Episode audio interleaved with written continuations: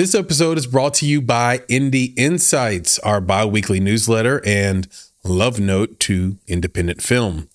Inside, you'll find tools, tips, and tricks vetted by industry professionals, independent films that will inspire your creativity, filmmaking events where you can rub elbows with filmmakers just like you, and so much more. The best part of it all? It's absolutely free. All you have to do is go to www.bonsai.film forward slash subscribe. And within a few clicks, you'll be part of our newsletter community. Again, that's www.bonsai.film forward slash subscribe to get Indie Insights, a free bi weekly newsletter from Chris and Nick at Bonsai Creative.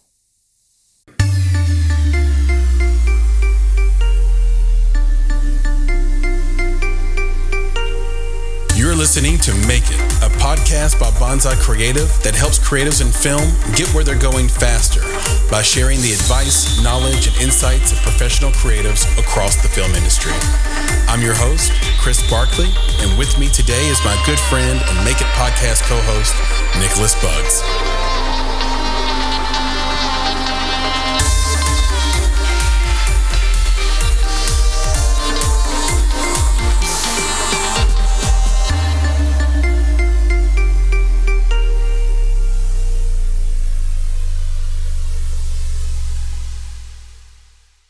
Hello, hello, Chris here with another episode of the Make It podcast. And this is an Indie Talk week. And that means I have my good friend and co founder with me, Nicholas Bugs, and our amazing and esteemed special guest, Todd Bogin. Nick, Todd, say hello. Hello. he's gotta, you know, he's gotta figure out who's gonna go first, right? I was like, let Todd go. I'm the guest. I shouldn't yeah. cut you off. I'm sorry. No, no, I was waiting. I, you didn't cut me off because this happened the last time. You know, like Kristen, he, I think this is like a test. You know, it's like a game that we got uh, going on. I was like, who's gonna say yeah, you know, hello first? So I gave that one to you, man. Like, thank you. I appreciate it. And you yeah, continue to fail the test, Nick.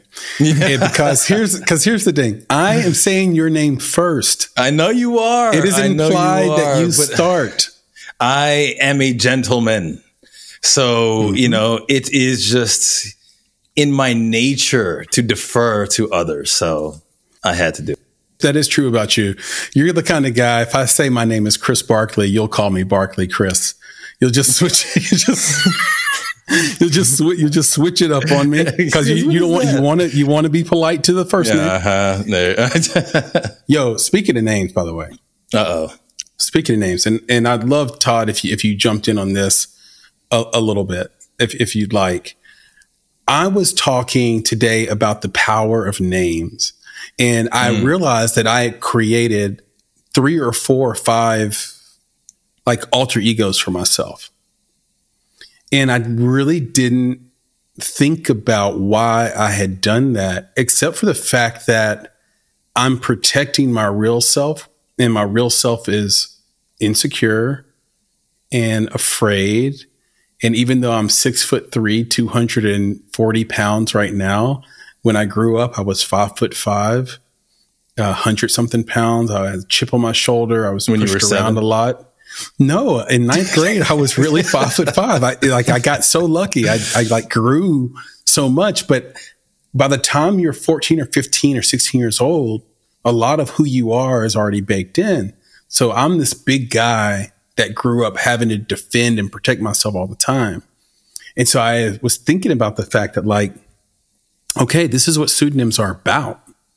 Like when I go and sing, I like to be Chris Dante like when I was like musicianship. When I'm on here with you and we do stuff in film, we always call ourselves Bonsai Chris and Nick. Like you actually have done this too. And like Bonsai Chris and Bonsai Nick can do things that Nick Bugs and Chris Barkley can't do. They have other superpowers. When I play basketball, I have this moniker. It sounds ridiculous, but I call myself El Caballo Obscuro And sometimes I'll say El Caballo Negro, which is the, the, a the mask, black bro? horse or the dark horse. You wear a mask, bro. You got a little. I wish I could. Dude, I? Put- wish put I could wear a. Zorro mask. I wish I could wear a, a Zorro mask. I, I would totally Uh, do it. You know, it's like, well, that person can do stuff on the basketball court that Chris can't do because Chris is a dad and Chris is a is a is a, a son and a, and a brother and you know like a friend. He's a businessman. He's you know a filmmaker. But on the basketball court, I can be a killer. You see what I mean? Like I don't have to be that. I can talk shit. I can I can get in a fist fight. That because that's not me. And then I was thinking about all the other people who do it, like Eminem, or how Michael Jordan took everything personally on purpose so he could be on death ground. I don't know. What do you guys do this? Or am I, am Yeah. I alone in this? No, I think I think sometimes it's like a creative thing to essentially give the insecurities in you like a free pass to go for it. Creativity is on the basketball court too, in my opinion, because I Oh, think okay, yeah. if if you're being Chris Barkley and you're like, I can't make this jump shot, let's say, you know, you're the dark horse and you come in and you let go of that fear possibly that's in you because it's it, you know it's not it's not you it's your superhero self. And i think that happens. I think that's some reason why some people are very attracted to acting even and creating hmm. characters through film because they're able to express some of their insecurities through another name or through another situation possibly i feel like i could change my name and i still couldn't hit a jump shot but i tried But you do Yeah, make a good point. It's, yeah. it's like Chris would miss that jump shot, and and you know ECO would would, would hit it. ECO, you know, but but that. yeah, but but, but but but go ahead, Nick. I'm sorry. I, I no, jumped so yeah, on no, no. So, so for me, I was going to say that it's a little bit difficult to come up with pseudonyms because you know, for me, I'm so tied to my name, right? And I think I've Yeah, yeah, mentioned yeah. this on this podcast before because you know my name is Nicholas, which means victory of the people. So for me, I believe it in my heart that that's what I'm supposed to be. That's what I'm supposed to do. That's, you know, so I, I coach, you know, youth uh, soccer teams and every one of my teams is called victory, right? It's just kind of part of who I am. So that kind of cascades into everything. Yeah. Bonsai Nick might be a thing, but it's still Nick, right? It's still, Do you still have Apollo Nicholas. as a thing? In some circles, I have that as a thing. It, it, it hangs, Did it I hangs did I around. did I say that what what wasn't to be said? Yeah, no, it's, but it's, yeah, it's one of those things. And I'll just say for, for Todd, you know, cause he's like, what the heck are you talking about? Yeah, that was a, a I guess you could call it a nickname at the time, but for, uh, you know, when I pledged a fraternity back in the days, then yeah, that is what I had on my, on my jacket, you know, so it was Apollo.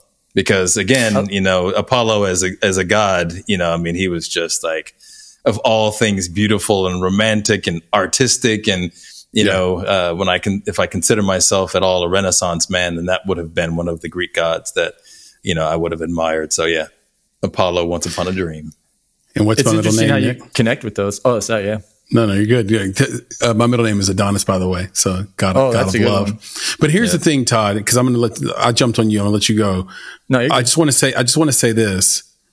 You got so lucky with that, Nick, because, you know, victory of the people, Nicholas, Apollo's, this Greek god. My name means Christ. But when you say that to people, they really want to punch your face. yes but but when you tell people how you got the name it's a beautiful thing Yeah. I'm named after Christopher Reeve. Is Oh, it that's Reeve or. Reeves? Christopher Reeves, Reeves, Superman. superman And bef- people don't know this unless you're of a certain age or or a certain level of research you might have done on him for whatever reason. But before he was Superman, he was in he was in soaps. And my mom thought he you was mean like sexy in soaps. dove or dial is that what you mean by the soap i wasn't the, the, so- the, the soap operas, the hardest working actors in industry. there you go soap Right? No, opera, no 'cause- offense, no, no offense to anybody, but I mean the what they have to do. And Todd, maybe I I mean you get this right. Like what they have to do every single day to shoot a soap, the the number of scripts they get, and they're just like pumping these oh, it's- things out. it's amazing that they pump them out. I mean, I, I'm a, I also I respect whoever writes those shows too. I mean, that can't be easy as well. It's like right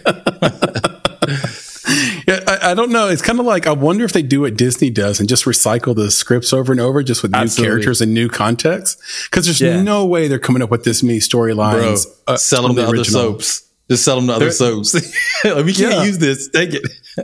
Yeah, and I don't fully believe AI is going to take over like movies. I think it's a good assistant tool, but if there was something to take over AI, I, I fear it could be uh, some of the soap stuff because I, I do think they regurgitate some of it. But They have if I had to write an hour of TV a day, I'd do the same. Yeah, e- exactly. exactly. There's there's got to be like a black market, like a dark a dark market exchange where they the soaps exchange your scripts, Nick. Like you were saying, maybe that's what happens.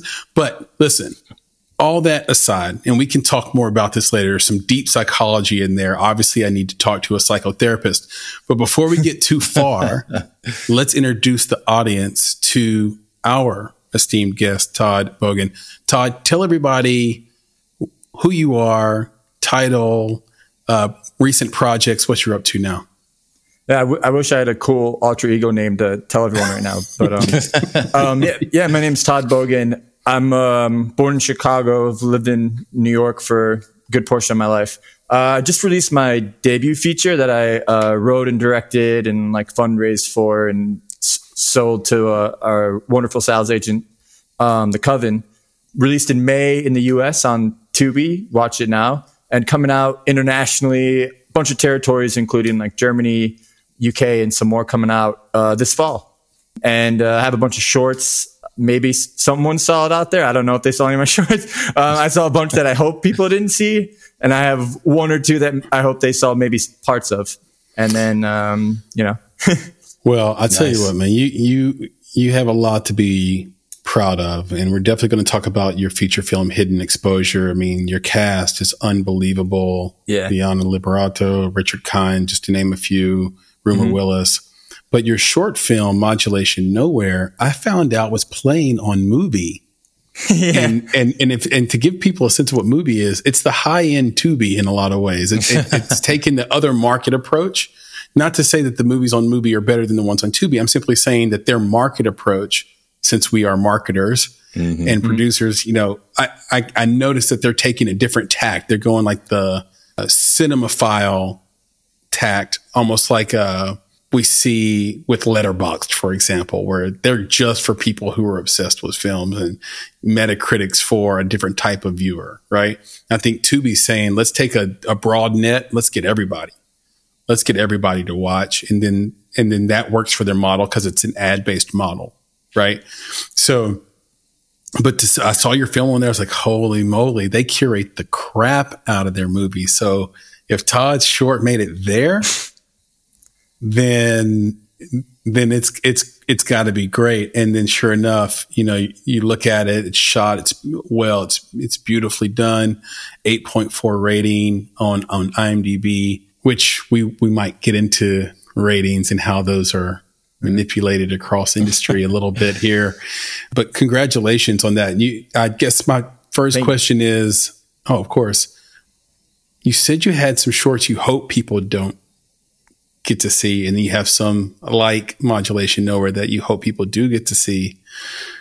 What goes wrong, or what is the delineation point for you on set or in the pre production process that leads one short down the path of being not so great and one towards the path of being dis- distributed like like modulation nowhere was?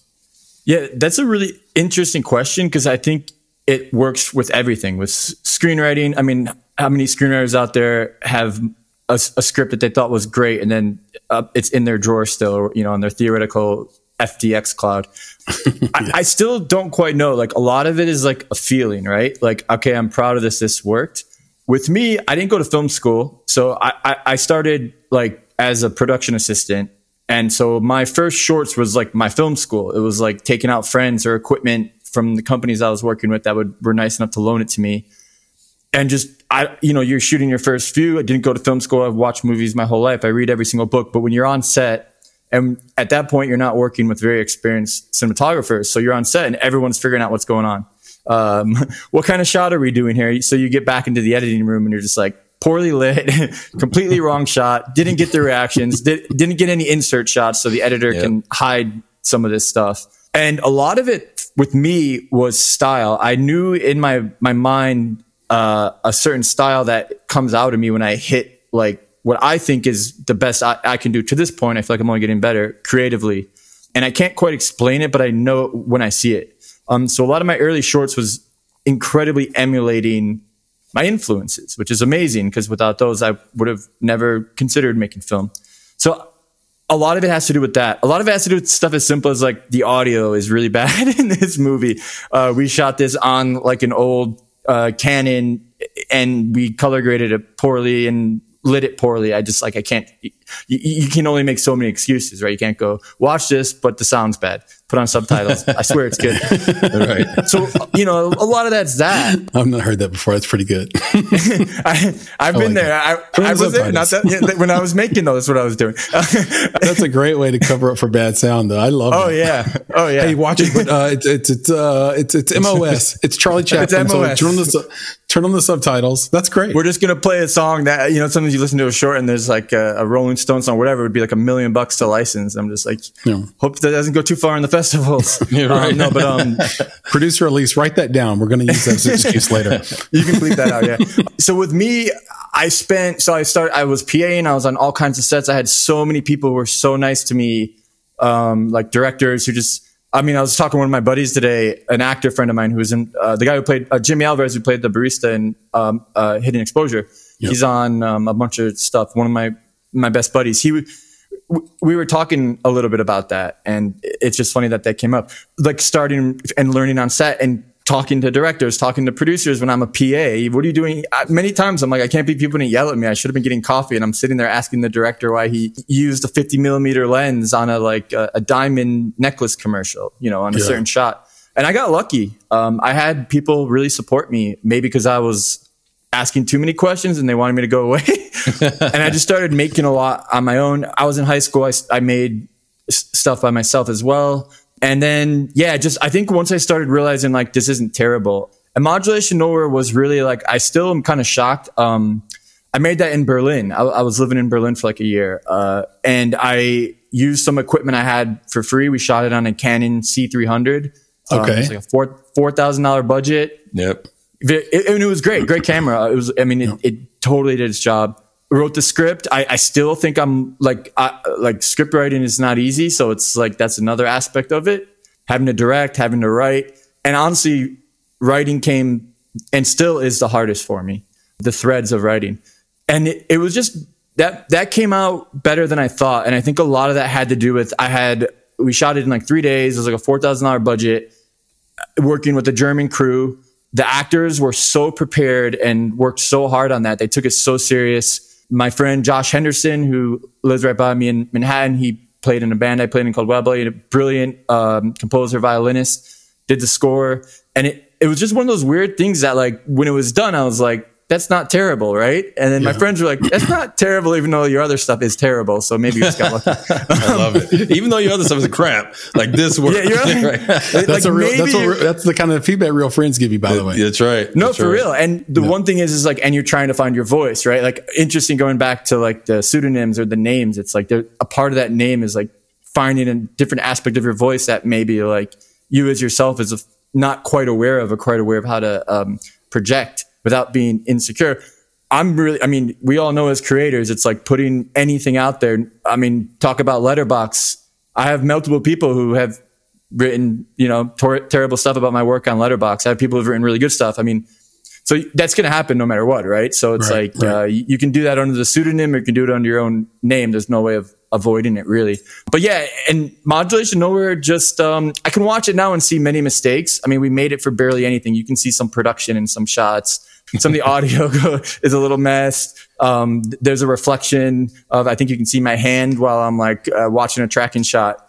I don't want to review the movie, but I will say that there's aspects of it that shows off a style I was going for, which is like just taking people in really tough situations and how they deal with them. I think a lot of times in movies we expect the right decision from the characters, and I don't think that's how life works out all the time. I think we're putting really tough decisions and that works. So my decision with modulation nowhere was this is at least as close as I've ever been. I might as well see if what people think. And I got so lucky. A company licensed it out, uh, and they like paid me money for it. So I was able to put money back towards what I invested. It was my own money that I invested, which barely happens on shorts. I'm sure you guys talk to people when they're making shorts and you have to let them know like it's very hard to recoup. Yep. Yeah. Yeah. yeah, and they they put it on TV like in like all these different countries and uh, shorts TV and all these different countries and online and that actually is what led to funding for Hidden Exposure, which up until like a week before it came out was actually called Left with Only Rain. Yeah, uh, I saw that. I was going to ask you about that, but, when, but I want to take yeah. you back before you before you get into Hidden Exposure. I want to talk about the film that you made. So we're ta- let's talk about yeah. you know, Modulation Nowhere. So you had these people, right, who were yeah. in your film, who supported your film. Where yes. do these people come from, man? Like that's the that's well, that's part of this process, right? It's like all of a sudden you had a crew, you had cast. I mean, what do you do? Wiggle well, your nose, and they just showed up like a little bit. How'd you get them? So okay, I, I, I worked in I worked as a videographer and editor while I was living in Berlin, and I, I was a part of some cool productions. So I met some great people. A lot of it was actors you can get a good actor you know if you and they were interested in the script. So i had met those two actors and i like pretty much begged them to do it and they did and they i couldn't i mean these were like the most prepared people. Like it was just so was, that was like a gift. Like you you get lucky down the line right? Especially on that. It was not a big crew. Uh, there was a cinematographer. He had he essentially had one ac who was also like the grip. Yeah, and then they had an assistant who essentially would like hold you know help with some of the lighting. That was literally the camera crew. So I don't know if this is getting too technical, but I storyboarded the entire film with Josh's uh, temp score, um, all in the violin on my iPhone at the time. So I went to all these locations, and some some of them were with the actual final actors. I have some footage somewhere, and I because I edit um, and I, I edited it together with his temp score, and I was able to chat with the cinematographer George Steffens about it and show him it, um, and he was able to build off that and make it better. Yeah. So I just, I don't know. I feel like I just got lucky. It was a very small crew, but people are interested in people making stuff, right? Yeah. Can yeah, you talk yeah. about that storyboarding real quick? So you said you used yeah, your iPhone. So were you, and you were on locations and you had the actors there. So were you basically taking pictures of where they would be in that space and then annotating those as your storyboard? And then you put all of that with the track. How did you do that? Yeah, a, a, little bit, a little bit of both. Sometimes it would just be like, like they weren't in every location. So sometimes I'll do like, I'll draw a stick figure. Like I like going mm-hmm. on like Pinterest and like copying and pasting an image into Photoshop or into uh, InDesign. Mm-hmm. So yeah, I've been doing that. Like that's actually what I did. Like for my next few projects, I'm like obsessed with Pinterest and, um, and copy and pasting into InDesign and messing. But um, yeah, I was starting to do that a little bit. So it was half and half. Some of it was that. Some of it was like my friend who's not an actor. I'm like, can you just walk and block? I was figuring yep. out my blocking and stuff. Like that scene. There's a scene in the bar that's like a long take, which I look at now and it was clearly like I'm the short. I'm a short filmmaker trying to show that I can do a long take. I don't, mm. you know. Can I actually break down that that needed to be a long take? Four years later, I don't know, to be honest with you, but I'm happy right. I did it because I needed that out of my system. yeah, yeah. You know, part of it was that we're all watching, just we're, we're, we're voyeuring into one people's world because it goes through people talking and stuff and all that. So yeah, I, I had that completely storyboarded out. I had the intro scene where that graffiti wall was. The one thing that wasn't storyboarded was the ending that changed in the edit just because of, uh, it just came up while we were editing that this would make a stronger ending. Um, but yeah, th- that's what I did. I did pop it in Premiere back to the subtitles thing, like you can put, you can write your own subtitles. Like in this scene, Christian Harding, the lead actor from Modulation Nowhere, amazing human being and actor, be like, Christian walks up to the camera and we're going to do just like a medium shot on his face while he looks over. You know, I, I would do stuff like that on the, the footage nice. and try to keep it with the script. And then, I mean, I'm again going back to being lucky. Uh, Josh has been one of my friends. Josh Henderson, the musician, has been one of my friends for 15 years. So I don't know how many people would have you know, just sent their friend a ton of demos to work with for that editing purpose that I can also show to the actors and the editor and the crew. I would play the score on set so people knew the vibe we were going for. Oh, wow. Okay. So it was just a lot of that. And what I learned through modulation nowhere, I guess, and obviously getting into the, the features, it's everything times a hundred is, uh, it's very important as a director. You necessarily don't have to be the most, I don't think you have to be technically the most creative person on set or even mm-hmm. the most talented person on set. You have to be able to guide your creative teams on what you want and the world you're building. So going back to that with modulation nowhere, I feel like what helped with that, with no budget, getting people involved was I had all these storyboards, the video storyboards I had from Pinterest, like mood boards, and I had a score. And I had the mood down. Hmm. And then I got very lucky with the people who came came on me. I mean, you're, you're talking a three person camera and lighting crew. Yeah, but you were Um, prepared for that luck, though. Like that's the part that I that I like about this is like you it, you didn't just get lucky. I think that's what a lot of people will say. Like, oh, he got lucky. It's like, well, he was prepared for that, and I think part of that preparation was you were living that life, right? Even with the mu- Yes. with the music, right? You were living the life of a musician at a point. So you had friends who were musicians. You were you know do, you were doing your PA stuff. You were you know working with the video editing. Like there's people around you that you could call upon to help you with these things. So yeah, there's a, a, a little bit of luck in there, but I think a lot of that is you were building strong relationships with other artists, and that all those artists came together to help Yeah. another artist, which is you. I'd replace Yeah, the word lucky with resourceful. Yeah, You know, and what allowed you to be resourceful is that you were already two feet in. You know, Yep. this Yeah. is what you were Uh, trying to do. Yeah, my mom says that all the time too, which I think is also important. Like, I think sometimes people lose fact of that. So, like, I actually really enjoyed. I, I, I haven't PA'd in many years now, but I I think about it more than almost like pro- producing or like associate producing, just because there's so much I learned from how people treated me and how I hmm. needed to treat people to move around. And some of the people I started with are the people who've worked on my film and stuff like that. And that goes back to building your team, right? And I think with shorts, okay, so maybe you made a short that's really bad, but you met a couple people on that set that you didn't like, you're never going to work with again. But there's one guy who was like the second AC and he was just super nice and was never complained about having to use the clipboard and and that guy for all you know is part of that that crew that can help you when you show them a photo from Pinterest. We'll get into hidden exposure later, but I can talk about Barbie Long, my cinematographer till to the cows come home about how collaborative she is by just showing her an image on Pinterest, creating scenes off that, like stuff like that. So you you slowly start to build that. And yeah, I agree. It's a part of it's being in it, which is one reason why, although many times I wish I could have gone to film school and I maybe I could have started earlier in life, or I could have had more, um, maybe not fouled in front of people so much uh, in terms of some shorts, which is you know, I wish I had an all, all, a different name for that. I appreciate that I approached it from a different angle where I had to be maybe more resourceful.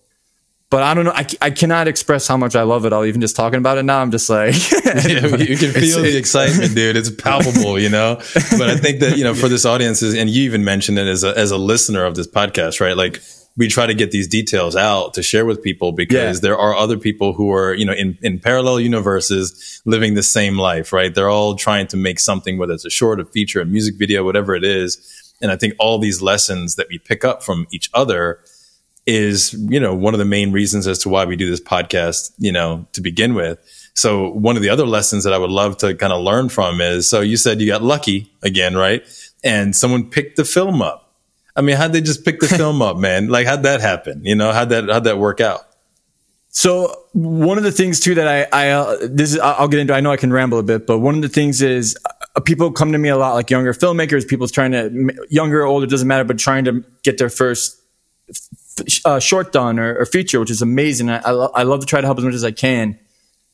The biggest thing I try to tell people outside of the creativity is you have to be an entrepreneur. You have to be a businessman. You know, I, I don't really know. Like I, I, I barely understand how the stock market works. I, I, I don't know this stuff full on, but I know in, intuitively that like no one's going to come and do this work for me. So w- with modulation nowhere, I didn't have a sales agent. What I did was I started applying to a bunch of festivals and I would get into like, it, it didn't matter what I would get into. I can get into like, um, like a festival that my brother put on and, you know, Right. they didn't even screen, whatever. Like Seth Bogin awards his brother film of the year festival, Right. whatever it was. and I would literally like post it and pretend that this was the greatest thing ever to exist yep that's crazy. And I realize it's crazy. And I realize that it's like, okay, but it also did something to me mentally. It like made me start to believe in it a little bit. And I started getting good responses. So we got into a good amount of festivals. Um, it was cool. We didn't get into any of the main major ones, but, um, one day, you know, and what ended up happening was I just started researching sales and distribution. You guys know that a hundred times better than me, but, uh, it was then when I realized it's really hard to make money off shorts. yep So essentially, what happened was because of the buzz and stuff like that, and it being it was four thousand dollar budget, I paid for it with my own money. At the time, that was almost everything I had in my bank account. I would have been fine if I didn't get it back, though. I wasn't going to be homeless or anything like that. But uh, I started researching some shorts and seeing which ones people were talking about. Okay, so I knew I wasn't going to win Sundance. I knew I wasn't going to get into Venice or whatever it was. And I noticed there was a couple companies that were distributing them. So I just started again going back to um, InDesign, building decks and packages, trailers, having an editing background. Um, and the editor uh, um, who edited with me, Hernan Bernos of Modulation Nowhere, he we co-edited a um, like a trailer together. I just started sending it out, and then um, a, a company called Shorts TV licensed it, and that's how that got there essentially.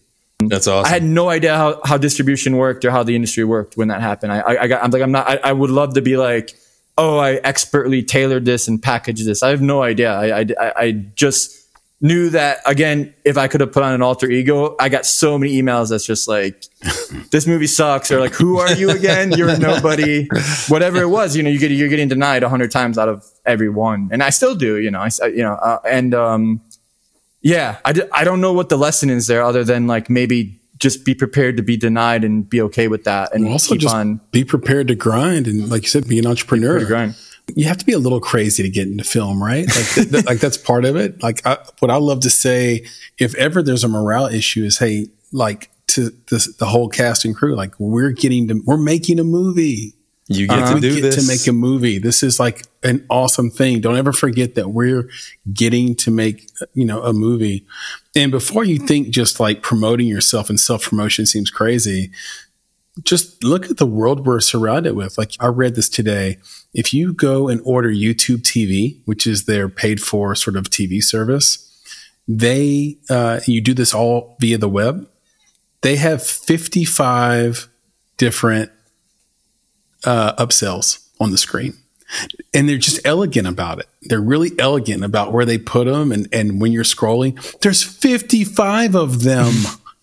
there's 55 chances to spend more money with YouTube on one yep. on one scroll, one really long scroll page. So if if if Google can do it, Todd can do it. Nick can yeah. do it. Chris can do it. So, but there, but all that information, there's so much to dig into because I mean, probably more than we even have time for. I, I, think about the way that you were putting your your board together, and it's like, shoot, man, when we're making short films, maybe like just drawing them is enough. And you you made it seem like, well, I only use my phone and Pinterest. It's like that's better than sometimes we'll just draw the squares and say this is the intent, and you sit down and you just talk about the intent and where the person should be with even even if it's just stick figures.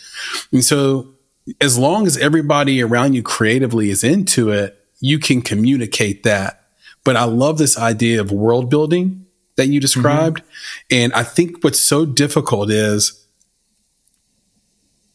you don't know as a filmmaker sometimes who you are well enough to build a world right? Like you don't have a POV that's polished and developed yet. You don't have a place you're looking at where that allows you to kind of build up that world. And so when you get on set and you've built that world out, you're trying to build the world. It can be a little, you know, uh, discombobulated and it may not feel very linear, may not feel very whole. And so the cool thing with you is you knew know thyself is so powerful. You knew this is what I want this to look like. This is the world. This is the mood. This is the tone, even enough to be able to play the score on set. I just want you to know that that is unusual. Like that is hmm. different, especially when you're just starting and you're coming up from the PA role and you want to make a film. You know, a lot of times you're writing about something you're interested in, but you don't know a lot about, frankly. Like you're not deep. A lot of times, and people underestimate that, frankly they think that because they're interested in, in it, they know a lot about it. That's not right. So when you write the screenplay, it doesn't ring true because you really don't know what the hell you're talking about. You just kind of are interested in that world. And so to know what you're writing about, to know the world, that's, that's huge. So yeah, kudos. No, that that's actually amazing um, to think about. It's funny because it's like possibly because I didn't go to film school. I came up as a PA. I, I started producing. I, I video edited a lot. I probably it's like going back to that. It's like I maybe I didn't have enough information. And if I had more information, I wouldn't have done it. which like scares me with some things in life. Like now I'm like um like a, a relatively tall, skinny Jewish guy, but growing up I was like a very pudgy short Jewish guy with, you know, I, I, knew I was never going to be in the NBA, right? Right. Uh, I always want, I wanted to be in the NBA. That was like my dream, obviously, but I, I could realize by the age of 11 or 12, that gets applied to everything in life. Now the NBA is like mm. completely impossible to get into. Obviously we look at that, but film is different because there's multiple films all over the world. And I'm, I'm always curious like how many people get dissuaded or get pushed apart because they haven't quite figured that out yet. And with world building, for me, I guess it's just how I approach it. Like it's more like I know this sounds weird, but it's like directing by feeling. but one thing I learned through doing shorts, doing bad shorts, was I have to express my feelings. I have to express my world. Not my feeling like, oh, I'm feeling sad today, but my feelings like in this scene, we need like a blue, white, and orange color code because this blue is representing the depression she's going through. This white is her pureness that's left. And uh, the red or whatever is the warning for what whatever it is. Um, I had to learn how to do that, and for me, it was it was visual essentially, which is maybe good why I'm a director. Um, in terms of writing, I st- I still am figuring out how to get my writing to the next level, um, which is also why I've, I've, now worked with co-writers the last few stuff, which has made everything so much better because they're yeah. they're able to like interpret that almost to to text, if you will. Well, there are but know thyself, that, right? Yeah, exactly. And there are things that or me and Nick talk about, or well, if you don't, it shows then, up big time. Or don't be right? aware, I guess. Yeah, yeah. Don't be aware. Yeah, yeah, yeah, yeah exactly. Yeah, yeah. Like there are things, and we've mentioned a few of them that me and Nick say, okay, that's what makes something seem premium. One of mm-hmm. them is obviously sound, which we talked about. When sound yep. and score are great, it elevates the film in a quality way that's perceived uh, by the subconscious. So the subconscious mind's like, oh, this is a nice film right? Lighting is the second, maybe the first or second thing we notice. Oh, this is well lit. So this is, this is mm-hmm. premium. Maybe they shot this with a red. Maybe they shot this with an ARRI. then they, you come to find out just brilliant lighting and we shot it with a C300. And then I think the third thing that's underrated and, and gets missed is art direction, set direction, location. To us, that's another character. Mm-hmm your location 100%. and your art, that's a whole other character and if that character isn't moving and, and swaying and, and, and interesting and, and engaging then you've missed out on an opportunity to take advantage of maybe something your actor does really really well that would have played yeah. off that location quite well right like like, uh, so it's just something to think about. There's a reason why, you know, all the Mission Impossibles are in foreign countries because it gives a cool place for Tom Cruise to run full speed. like, like we need to, we need to see him do that. I agree. I, I love the last one, by the way. I don't care what anyone says. I, I, that last train set piece in the train, you know, the mountain. I mean, it's um, like that's so cool to me. I'm like, I that's that's the location, you know, and also sound, like, sound is what hurt that movie. So yeah, so yeah, got, for some reason the sound mix on it, it should be blowing your face off, mm-hmm. and it's not blowing your face off. Like Oppenheimer blows your face off. The sound, yeah. For whatever reason, the latest MI the, the dialogue mix was bad. Like they, like something happened there. Like you, the, you, it was hard to kind of hear them talk. It was the explosions didn't blow you out of your seat like the last ones, and it took you out of the story a little bit. And because everything is so death defying, like he, he's like a cat with nine lives. You need to be totally engulfed in that to feel the danger mm. of it and that's the only thing. So I guess if you can watch it in Dolby Premiere or, or IMAX, it'll be better. But if not, you're gonna, it's not gonna feel like the other Mission Impossibles to me. You know? Yeah. I saw it in IMAX, so I, I have to listen to it again. I I don't have hundred percent hearing from someone I was born with, so sometimes that's like my last thing. Sometimes that I miss is some of those, um, some of those things. Some of the ease, right? Yeah some of the ease, but yeah, Oppenheimer, you, I felt that in my bones. Right. I saw that was like, whoa, I'm feeling this. Except for when it went off, obviously. So, yeah. um, which was brilliant. Yeah. Um, well, but, you just ruined it for Nick. Oh, no, I don't no, think no, Nick is. I don't think Nick is. You didn't ruin anything for me. You didn't ruin anything for me. you know, it's, it's it's it's hard to spoil a movie for me, man. I, I get immersed regardless. Are you going to go watch it in theater, Nick? Are you going to yeah, go watch it before it oh, leaves theaters? Yeah, yeah, I will. I will. I just, just wanted go watch to tell it you, alone. So yeah, yeah, and I, alone. That's what I'm going to do. I'm going to sit by myself. But I just, as far as movies in the theater, again, this is something that we had had to bring back from a previous episode. So my wife and my daughter and my sister-in-law went to see Barbie. Finally, they actually so they went to the movie. The AC wasn't working in the theater, so Oh, no. they ended up leaving. They got free tickets, to come back, and this, that, and the other. They went to see it, and they came home, and I was like, you know, they did the whole Barbie thing, right? They had the Barbie shoes, they had the Barbie shirt, you know, they were whole, you know, the whole thing was there, and they came back, and they're like, what was that movie? Like that. No, what was that? Like, what was that even about? Oh man, they were not. No one, not, none of them Really? liked it. My daughter was like, I almost fell asleep, Dad. I was like, Wow. what? Yeah, none of them liked it. So it was, I'm shocked Super- because super that surprising. movie that movie is fantastic. yeah, they just, I'm shocked. None of them liked it, man. They were ready. They were prepared. Ryan you know? Gosling is hilarious. Yeah, He's, something. he's a great actor. something missed him, man. You know, something Yeah. missed him. I don't know what it was. yeah, it, probably the frustration of having to go do it again. Nah, man, they were super hyped up, but they were just I don't know what was going on. But anyway, Just I just wanted to mention that because you mentioned, Yeah. you know, the Oppenheimer, obviously, and the Barbenheimer situation that was going on. So yeah, I just had to bring. Also, part of it is hype. I went to this high school with two great artists. One is an actor in our in my town named uh, Mustafa. I, I believe that's his name. And there was another guy named Darcy, and Darcy was unbelievable. Like he was like a great piano player, had been playing in his church since he was a child, Todd. And he could sing Stevie Wonder. And we had the big talent show. You know, all the artist kids loved the talent show. And we knew Darcy was going to blow our, our hair off, right? Our, like we just knew he was going to kill it because he kills it. That's what he does. That's who Darcy is. But we didn't know anything about Moeba. So when he came up and sang really well, the the surprise of it, he won the show because we knew Darcy was going to sing Stevie Wonder. We knew it was going to sound great, but the surprise element. So I think also part of it, Nick, could be, look, if you go watch a movie on opening weekend, there's nobody to ruin it for you. You don't hear the pomp and circumstance that isn't everywhere yet. And if you have to wait till the end of the cycle, you're already been overhyped up. Now it's supposed to be the best thing since sliced bread. And you go there and it's like, you know, it's just sliced bread.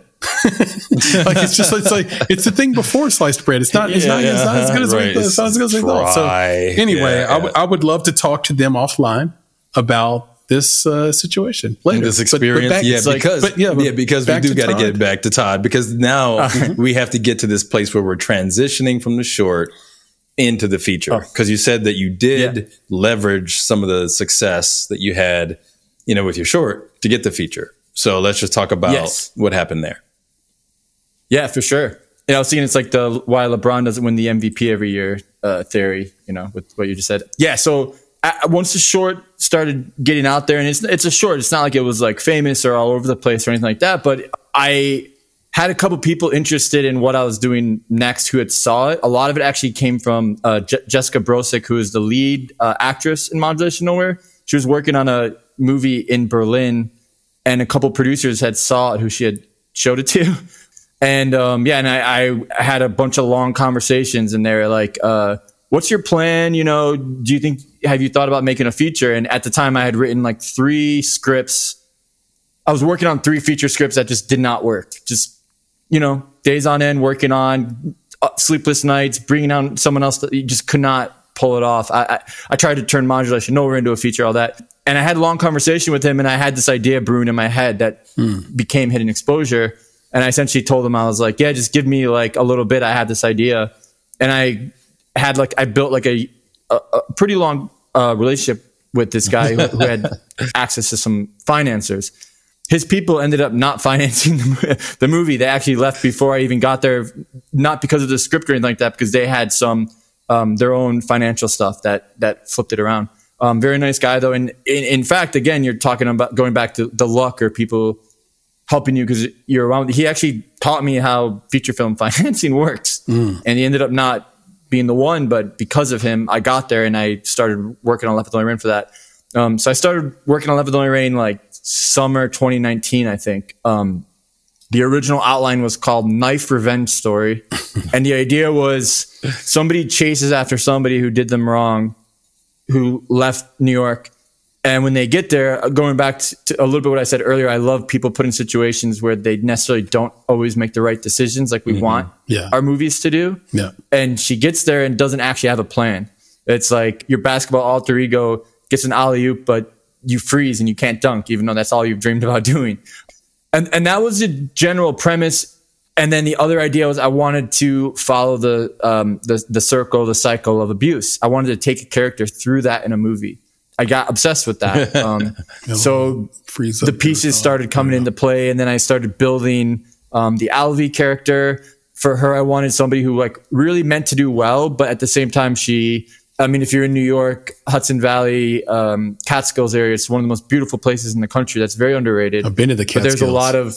It's so beautiful, Yeah. and, and there's a lot of people um, who build. You know, the the prices are going. I'm not from there. I've never lived there, so I'm not one to really speak on it. But uh, the prices are going up because people are going in and like building it up like crazy with money. People are like building actual towns. And I actually based her character off um, a story I read about somebody who was building a town from scratch, a really wealthy person, and was like upping the real estate there.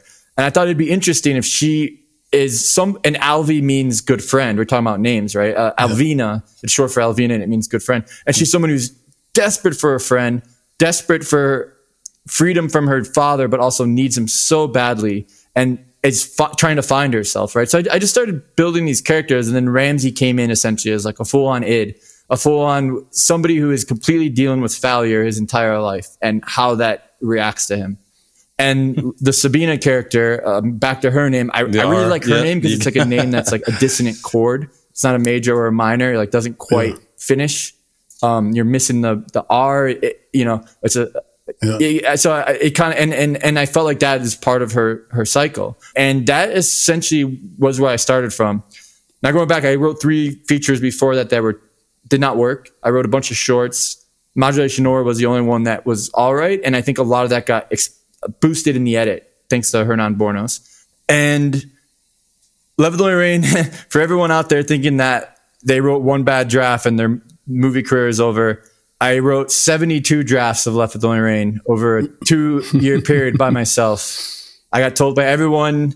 I, I can look at, I have, I'm very um, OCD with my organization. So I have folders from every single draft and all the, the coverage on all them, Wow. everything. I do that with everything. Uh, I, all like all the Pinterest photos too. um, and I can look at the coverage, and I started noticing like ten drafts in, people were like, "There's something here that's good." so at the same time, I'm telling this guy who wanted to finance it that I'm almost ready to write this. While I'm figuring out how to actually write a feature that's good. And then slowly but surely, I started building the world and the story. I started doing all the visuals before I even finished the script, the storyboarding, um, mood boards. Call, uh, back to the Modulation Nowhere times 100 because it's a feature. I, I storyboarded myself. I paid a bunch of people on Fiverr. I would like make uh, collages on Photoshop. So I would take photos like I need a woman by a mailbox. So you collage that together and then send it to someone on Fiverr, and they would bring it back to you. And then I would color it in. I started just building that world. I got to a point where I- it got it was like a um, one it was a finalist at Austin Film Festival, and it it went to a couple actors. I got it to a couple actors who were super nice, but I got the response I was getting was like, you know how to tell a story, you know how to build a world, but you don't know how to write the tendons, the meat of a story, the nuances of a character. Uh, what does a character eat? What does a character um, how does he talk to their dad essentially? And that's the stuff that I still am working on as a screenwriter. Wait, wait, wait. Um, so I was that- able so to- you were expecting to see that come out, or other people were expecting to see that come out of the script itself. Uh, Some of the actors were. They were saying that the characters stuff was thin, if you will. Um, this is before it, it got there. Yeah, interesting, right? And and and that's another thing you're wondering is like, what? There's so you go online. There's like a million different rules on screenplays, and it's Exactly, like, uh, and it seems know? and that seems to break all the rules for what you're supposed to have in a screenplay. Where do they expect to see that in the screenplay?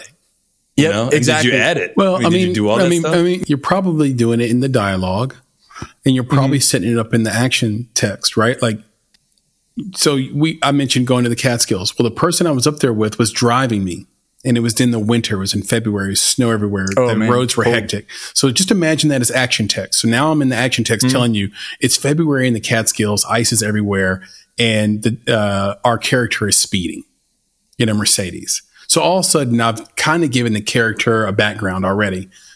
The character's on the phone and he's cursing. One hand on the wheel in the Catskills, February, ice, on the phone with the other hand, cursing. So this is without any, you know, only the dialogue of the of the cursing that might play there. That would be the only thing you would need to let an actor know, okay, here's the kind of person I'm dealing with. This kind of person that then you find out, okay, he's cursing at his mother. Yep. So now here's the person he cusses his mom out like it's a girlfriend. He drives a Mercedes and he's reckless in the Catskills. And Yeah. I think that's kind of what Wait, you're wait, looking for in those let nuances. Me, let me let me ask you a question. Exactly. And then Todd, let me ask this both of you basically, which is Yeah. so you can read a lot of stuff online, right? Like you just mentioned, Yeah. Todd, right? There's all this stuff. Gotta be careful. Basic stuff. the question I have is I see a lot of the mm-hmm. rules that say keep Yep. it simple, stupid. Yeah, but they'll say keep it simple, stupid. Don't put all that other stuff in there. We don't want to do that. That might happen on set, right? Where you're talking about more of that stuff. But this is like, is a lot of the stuff that's out there that's teaching you the basics and keeping you to, you know, telling you to, are they expecting something different? Right. And is that maybe what you learned is that some of that stuff that you see on Keep It Simple, Stupid, is that a lie? Right. So, like, as if you're dealing with some more seasoned actors and seasoned teams, makes it easier for the engine to get it if it's simple, right? If it's basic, if it's templatized. But if you're giving it to a human, they're expecting action text. They're expecting context. They're expecting all of these things that line where it says keep it simple and keep it Yep. to this framework. Maybe that's just for the engine, right? If you put your script into an engine who's, who understands this business and how this thing really works at a higher level, maybe 80% of indie filmmakers aren't doing because they've been taught something else. It just brings up something really interesting. No, I, I- fully agree with you. And like, I, I still don't know the answer. I'm like prepping my second and third film and I still, I still don't know. I think some of it, it- it's funny because it's like some of it is like, it's a good basics, right? Like you, like you can learn how to shoot a jump shot, but it doesn't mean you're going to make it if you have correct form, right? Yep. And and there's a lot of that where you have to learn off that. And th- those books and those things help Right. because if you don't know anything about screenwriting, it's there. But there's definitely a place where you have to take it your own, make it your own, build your own world. And Todd, let me just jump in here because for the edification of the audience, let me just I'll just reach down here. For me, this is this is the one. This is the best book you can get on screenwriting. It's called Oh, The yeah. Screenwriter's Bible. David Trottier, he's the he's the goat when it comes to te- like not the goat as a screenwriter, but he's the goat as a communicator for the world of screenwriting. So sorry to interject. I just want to, since we're on the subject, people want to know what to read. To me, like to Nick's point, there's a lot of stuff on the internet. There's been a hundred books written about this stuff.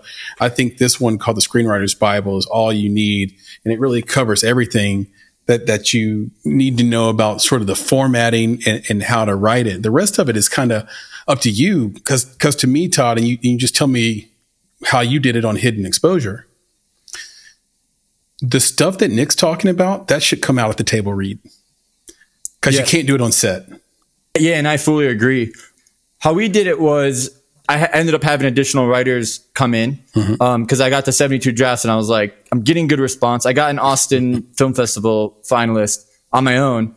Again, it's like, okay, so I can sacrifice being, I don't necessarily need to be like the only writer on everything, right? Mm-hmm. And I just learned through coverage uh, what people wanted from every character. A lot of it was like in their arcs. Um, Alvy, for instance, is a character that was very built out of coverage. In the original early, like probably first 20, 25 drafts, she wasn't even related to um, Richard Kind's character, uh, Abbott.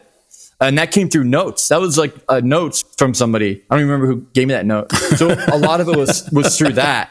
Um, So like, again, it's like totally backwards process. Like you can only send your friends so many versions of your script before they hate you, and and so you end up just paying for it on Fiverr. I, I honestly like Fiverr was like helped me through a lot of that. Yeah, and that was my I heard process. a lot of people say that. Have you, Nick? like like Fiverr being like your ultimate resource for all things like sort of film pre pro. That's that's interesting. And I guess the the upside of Fiverr is that you can like negotiate price with a bunch of different Yeah. people and then make your choice. With Love with Only Rain, uh, Hidden Ex- Exposure, Love with Only Rain, I found like two or three people that gave good notes, and then they got invested in it themselves. So they would like write me like, "I'll give you a discount if I can read like a couple of drafts." I'm wondering Oh, where that's it is, awesome. and and you kind of That's build, that's wild. yeah, and then it's cool. And and um, what I did with that so was I got to the point where I was like, I want to attract like a name, like I want to attract a name name to this because then I know I can reach out to a bunch of people and get this uh, funded or at least hope to. And two people, uh, Amale Jeffers, who did a great job. He came in for a couple weeks and helped me like um, reorganize stuff, like from like a scholastic point of view, I would say. And then uh, Frederick Richter, who I'm co-writing my, ne- who co-wrote my next uh, movie with, who's like a master's from AFI in screenwriting. He, he's worked on huge stuff. Um, just an amazing guy who has taught me so much about screenwriting the like the last few years since there. And they just came in and just like upped the dialogue. I was really suffering with my dialogue, upped so much of it, and just gave it this roundness. And then it got in the hands of uh, Rumer Willis, and she liked it, and then emailed me that she was interested in. Come on, man! being No, no, no, no, not, not gonna play that game. you know, man, it just got in the hands of Rumer Willis. I mean, Now, you Rumer know, Willis, for those who don't know, is the daughter of Demi uh, Moore and Bruce Willis. So how did how did Rumer, okay, so how it got, it got to thing? her agent. We sent it to her agent. You and again, everything in IMDb Pro, you can reach out to people, and Yep. if you know you can have a little bit of Yep. money, if you know you have like a decent script, you can pitch it to them. And we sent so many people, you know, said no, didn't reply. Again, back to that like trying to just accept that denial. And she read it, and they wrote us back that she liked it, and that same agency, Innovative, everyone they they casted the movie essentially. Wow. Um, and then so you didn't have to Ri- hire Richard- a casting director because they, No, they basically no. And- wow. Yeah, and, so cool. And Richard, it was it was amazing, and I mean it's a very low budget. What, what was your pre-pro budget versus the budget you actually spent? I'm not allowed to say the final final Right. budget, Yep. but I will okay. say it's well under it's well under a million. It's well under seven hundred. Right. I'll say Okay, that. got it, got it. Perfect. Indie film. Yep.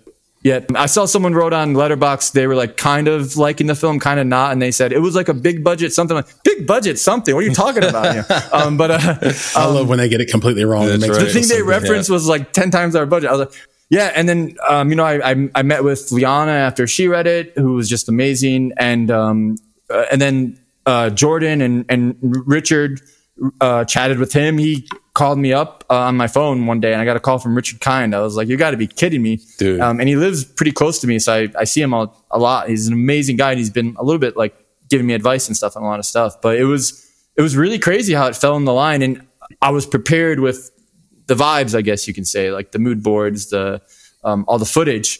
Once we read Richard Kind, we were in. We are like, okay, Yeah, it was. I still can't believe he did it. He was. He stayed for um, Yep. it- it- for all, all the other actors' sides. Right. He was um, couldn't have been more gracious and and nicer and like just super respectful towards me. I'm first time feature director. He had no. He didn't have to be nice to me, um, and was just so. Uh, I mean, I mean, he still is such a pleasant guy, and and I got very. could you lucky imagine being my- mean with if your my- last name is Kind? right. Being, yeah, I know, right? walking Yeah, you never know in this industry. This Yeah, is like the he- theme Hey, of this hey, whole Chris, conversation Chris. is the power of a name. I know, but I, I, I Yeah. have to do this though, right? Your I'm name so- is I- Dick Kind. there you go. So it's- you kind of you kind of have both. That's what I was going to say. I was like, Kind of an ah, ass, and then you're kind of. oh, did I, did I steal your thunder you, there, you stole it, but that's what I was going to say. I was like, he could go both ways. You never know. go either way. Exactly. Well, wait a second. Not Eh, no, no, no, we're not going to go there, bro. So, but that's we don't awesome. know anything about that. yeah, yeah, exactly. But it's awesome because, like Chris said, like we saw Richard Kind, and we're like, dude, we're all in because he is an everything actor, man. Like he is a chameleon. He can do whatever he wants to do, and it will be phenomenal. So, and he'll you know, come in totally prepared. Yeah, and he, he's an amazing dramatic actor. It's something that people I don't think understand. He he is an amazing dramatic actor. That scene, um, there's a scene with him and Rumer um, towards the end of the film that is like a very, to me, it's like a very like father daughter. I mean, uh, I have a sister. I'm, I don't have any kids. I have nieces, but it's like a very much like a father child scene that sums up a lot of things in life and it just that scene still gets me to this day i mean uh, th- their, their performances are so good in that scene there was a lot of improv on it towards the end and that, he just killed it him and Rumer That's awesome. Yeah. Yeah, I can't wait for people to see it and check it out and get that feedback. Um, you know, right now, you know, I think it has like a 5.6 rating on IMDb, but I think people listening to this, go watch it, go rate it 10 stars, nine stars, and do what you feel, be authentic. But I think a lot of times on IMDb, those ratings are a little bit false because they have basically employed reviewers. Hmm. And when they review a film, those reviews are weighted heavier than a user review. And so in a way, what IMDb and I guess by proxy Amazon is saying is we trust our people and our people get two votes and your people get one vote. Well, I think that's kind of crap because if you're a filmmaker, the people who are watching your movie are first off are likely and, and, and care to review are likely film people as well. Now, look, are you going to get some people in there that are just going to rate it 10 because they like you and they love you and they're part of the film? Sure. But, but I would say that's okay because as the film goes through its run, you're going to get those people that you mentioned before, Todd, on Letterboxd that are going to rate it two stars or three stars yeah. as, as if any film effort could be one, two, or three stars. I, I never rate any film that low because I know how hard yeah. it is just to make a feature film. Like you get, to me, you get four stars just for completion, just yeah. to the fact that you completed the thing. So I can't wait for everybody to see it and, and, check it out. I am curious why you landed on Tubi as a distribution partner. Yeah, and I know um, Nick is too. I know he wanted to ask that. I told yeah, you twice. And and you see that sometimes on Letterboxd, people are like, "This isn't really a, a Tubi movie," or like, "This is like an interesting movie for Tubi." Um, they've been a, gr- a great partner. So once we finished the movie about a year ago, uh, the post and everything, I was lucky enough to make contact with Priscilla Smith at the Coven, a sales agency, mm-hmm, mm-hmm. Um, and they did like Terrifier two, a bunch of stuff. One of the nicest, most trustworthy people you, yep. you can meet, which is you know everyone likes to complain. I hear all these horror stories about sales agents, and I'm always like, really, that happened to you? My sales agent's awesome. Her and Kendall at the Coven, and uh, we were at um, at Berlinale EFM earlier this year, and they made a, a good. So this is one thing where Tubi is coming into play for indie filmmakers they made a really good offer for us that essentially was paying back the budget. Uh, you know, Fantastic. and and we have again, it's like this is an indie film. We're not. This was essentially funded by a bunch of people. You have to hedge together who are doing it to hopefully break even one day. Um, because I was able to attach, or we were able to attach some names to the script, and right, people yeah. found it the, the content interesting enough you know, this is not again when people are giving you the two stars. It's like I think sometimes they forget that they assume that like Warner Brothers made this. Yeah. So it's like, what are we up against? But that's all right. I'll take it. I can take it. Um, but yeah, so they made her an offer, and from the business perspective, and again, you have to go into the business mode. Isn't always. It's not my money. I didn't fund it with my own money too. So that's those are decisions come into play, and I'm happy with it because people were made whole and it got out to a lot of people. I feel like there could have been situations where it could have gone somewhere and not that many people saw it. Right. It's like Tubi has uh, 74 million subs. I feel like wow. the movie, I, have seen the movie a couple times, like on the big screen in the theater, and there's the cinematography by Barbie Long is just so beautiful. I'm really proud of it. And I think if you get a chance to see it on a projector or a big screen or can project it, it's really worth it. But um, yeah, that's what happened with Tubi, and and they, it's been great. And it's gotten the movie out there to a lot more people than I I was thinking was going to probably happen. That's fantastic. And they've been good partners. And we have a bunch of stuff going on in Europe that will be announced soon in Germany and some other countries, which I'm very excited about as well. Oh, yeah, that, that was a Tubi, Tubi, thing. And all through Tubi. All through Tubi. Okay. So Nick, any any last questions for Todd before we wrap this thing up? This has just been just an amazing conversation, by the way, Todd. I really appreciate how forthright you've been with with all your answers and just getting into the weeds with us. That's what we love to do. So I really yeah. I, I, again, and I, I, know I told you guys this off air, but I just uh, th- on behalf of your listeners too. I know. Um, thank you guys for this podcast because I've learned a ton from many episodes, and I think it's very important for the industry and for everyone trying to make any kind of film. That's huge. That's, That's awesome, huge. Yeah. That means the world coming that, from man. you. Um, Nick, any any question to, to, bring us home with? Yeah, I got just the, the, the last thing, which is you had some some great folks, you know, as we mentioned, some casts, you know, in your film. And, mm-hmm. you know, we actually have a film that we did, you know, a couple years back that, you know, starred uh, Kate Upton. And I think it's mm-hmm. actually her last feature film that she did, right? And one of the exciting things for us about her being in our film was the fact that, you know, we had basically at the time what you would call an A-list star in our film. You know, she had been a star in so many different ways and she had a great platform uh, that we could leverage in order to promote the film. Sadly, she didn't promote the film. And the reason she didn't promote the film wasn't because she didn't like the film or she didn't like her part. It was at the time that the film was being released, she was actually kind of switching her brand right? So her brand kind of went away from what many people at the time knew her for and was kind of shifting into two things. It's like a, a whole fitness thing that she was doing as well as being a mom. Like it was just kind of like, I am revamping everything. And this film that we did wasn't necessarily on that brand. So we totally get it, right? We understand it. We have no, you know, bad feelings or anything, but we lost that. Right. So I'm just kind of curious with you, like, is that something that, that you're seeking, that you're expecting, that you're hoping for from your cast is that they'll tell other people about it, that they'll use their platforms, whether it's Instagram, TikTok, you know, X, whatever it is to kind of promote your film and, and get the word out there? Yeah. Um, I mean, part of, you know, w- one of the things that like people like with the name brings is a big Instagram following.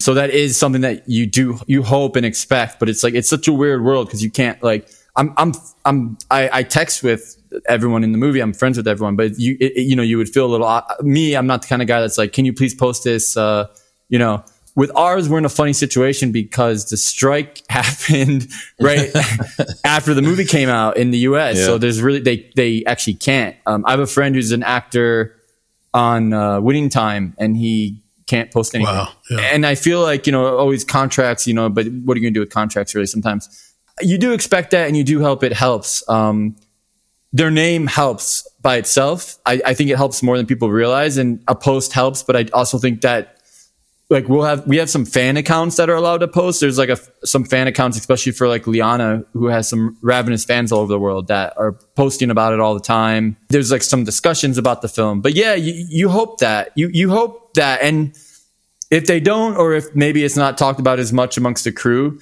you, you, as a director, the person who wrote and directed, and you know raised the finance for it, you feel a little like maybe I let people down and you, you mm-hmm. can look at the movie and I know, I know where stuff, if I could redo it, I would redo this, whatever. You know, we shot this in 15 days. There's no excuse, but I know it's a good movie. I know my next movie is going to be a great movie. I know the movie after that's going to be even better.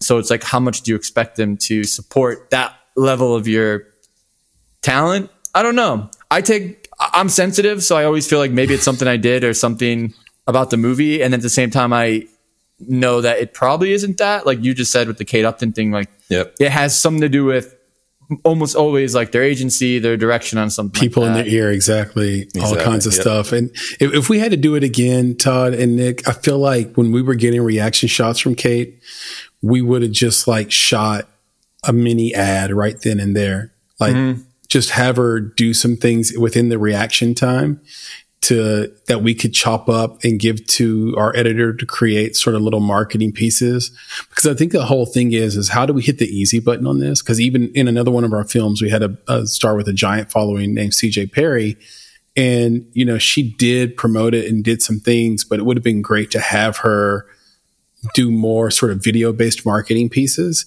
and that would have been easy to do while the cameras were already rolling and the super talented people were already in the room and, and, and, and capturing that versus trying to put together a scratch team to film her do or say something or have her film something on her iPhone or whatever.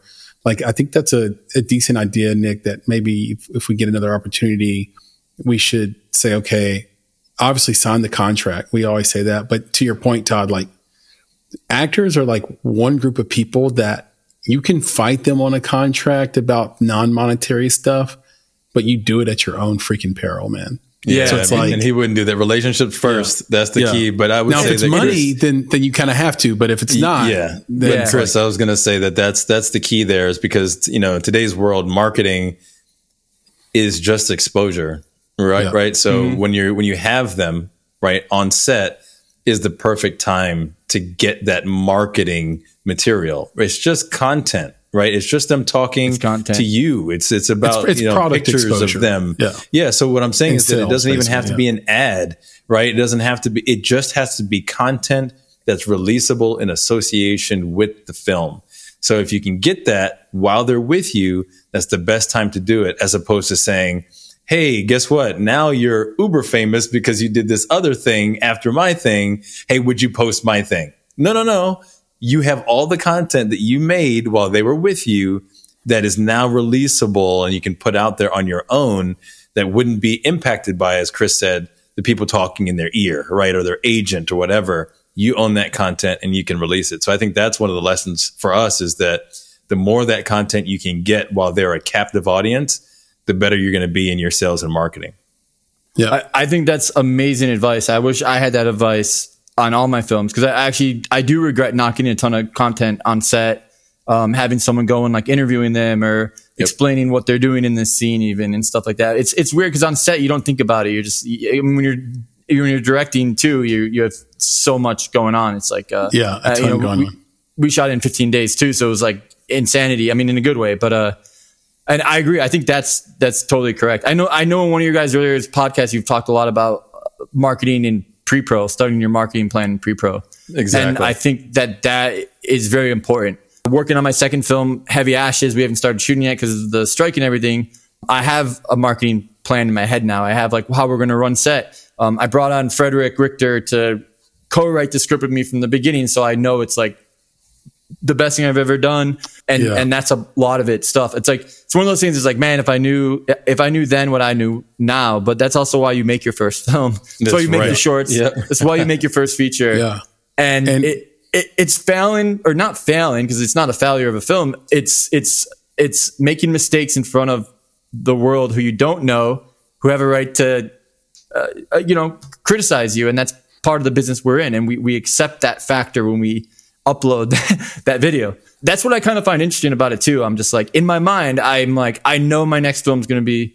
All the people who have problems with the first film, I respect that. I, I like it because wait till my next film because I'm I'm learning from that too, and I'm love taking that, that, into too. that. And one of those things is the marketing aspect of it. You know, Awesome. That's tremendous, man. And look, it could have been a lot worse. I, you, Yeah. I, yeah. This film was not a failure in any way whatsoever. You no, got an I'm, I'm incredible very proud, very proud of it. You got distribution. You paid your investors back. You know, I, I always go back to what Benzel Burke said of, uh, you know, uh, Burke Management. It's like the number one thing you got to do as a director and a filmmaker is pay your investors back. You got to hustle for that. And, and if you do that, they'll always roll with you because uh, it's kind of like the reason billionaires want to own sports teams. Like there's a bunch of billionaires, but you can be an anonymous billionaire and then you're just sitting there with your money. And what, what, what is that? And Yeah. it's like, no, if I own a sports team, I'm in this small fraternity. All these other people had to vote me in. And now I'm sort of doing something with the money. And I think film financiers and high net worth individuals feel the same way. They're like, yeah, I'm rich, but it's boring here. Like I've, I've, I've drove every car. I've had every type of Ch- Chilean sea bass. Like, let me make a movie and let me, let me be part of something bigger than myself as long as I don't take a bath doing it financially. And so Yeah. I think that's, I think that's super huge. Todd, we have to, we have to do a round two. We have to get you back on Yep. because this is too sure. short. This, but is, this um, is awesome. so with with that, Todd, can you tell everybody where they can find you on social media, find you on the internet, and maybe see some or all of your work? Yeah, for sure. I have like a personal Instagram account. It's private, but you can write me on it and we can be friends. Um, it's just my name at Todd Bogin. I don't post that much exciting stuff. I have a uh, a cat that I love and I post a lot of her. So if you want to look at that. And then I and then at Water Voices Productions, which is my little production company that was uh, one of the production companies on uh, every one of my movies. you can follow that. Um, write me on that. I need to start posting more on that. Watervoicesproductions.com or myname.com goes there. Yeah, and just write that email on there. My email's on there. Hello at Water Voices. Um, we'll write you back. In the US and Canada, Hidden Exposure is on Tubi right now. Um, we're coming out in Germany, CIS, and some other, a bunch of other countries, but um, I don't have the specifics yet, but it's coming out this year in the next few months. Email me if you want or pay attention to the, um, to the website. Cool. Perfect. And like I mentioned before, you can watch his incredible short modulation nowhere on Mubi and then on Shorts TV as well. And if you are interested in more podcast goodness, more indie film knowledge, you can also subscribe to this podcast on Apple Podcast or on Spotify. But we'd really, really love you if you meet us at our new distribution point as of this year, YouTube. So go to YouTube, subscribe to that YouTube page, watch some videos, fall asleep to the warm, soothing sound of Nick's voice. Why not? Just let the videos play on automatic while he lulls you to sleep with No. his deep, deep chocolate. And, and if you, speaking of Nick, if you want to reach out to him, you can just email him. He's at nick at bonsai.film. He will get back to you. No question about it. If you want to reach out to me, you can find me on X, formerly Twitter, at Flame in Your Heart. Your is you are. So Flame in Your Heart, or just search for Chris Barkley and I will come right up.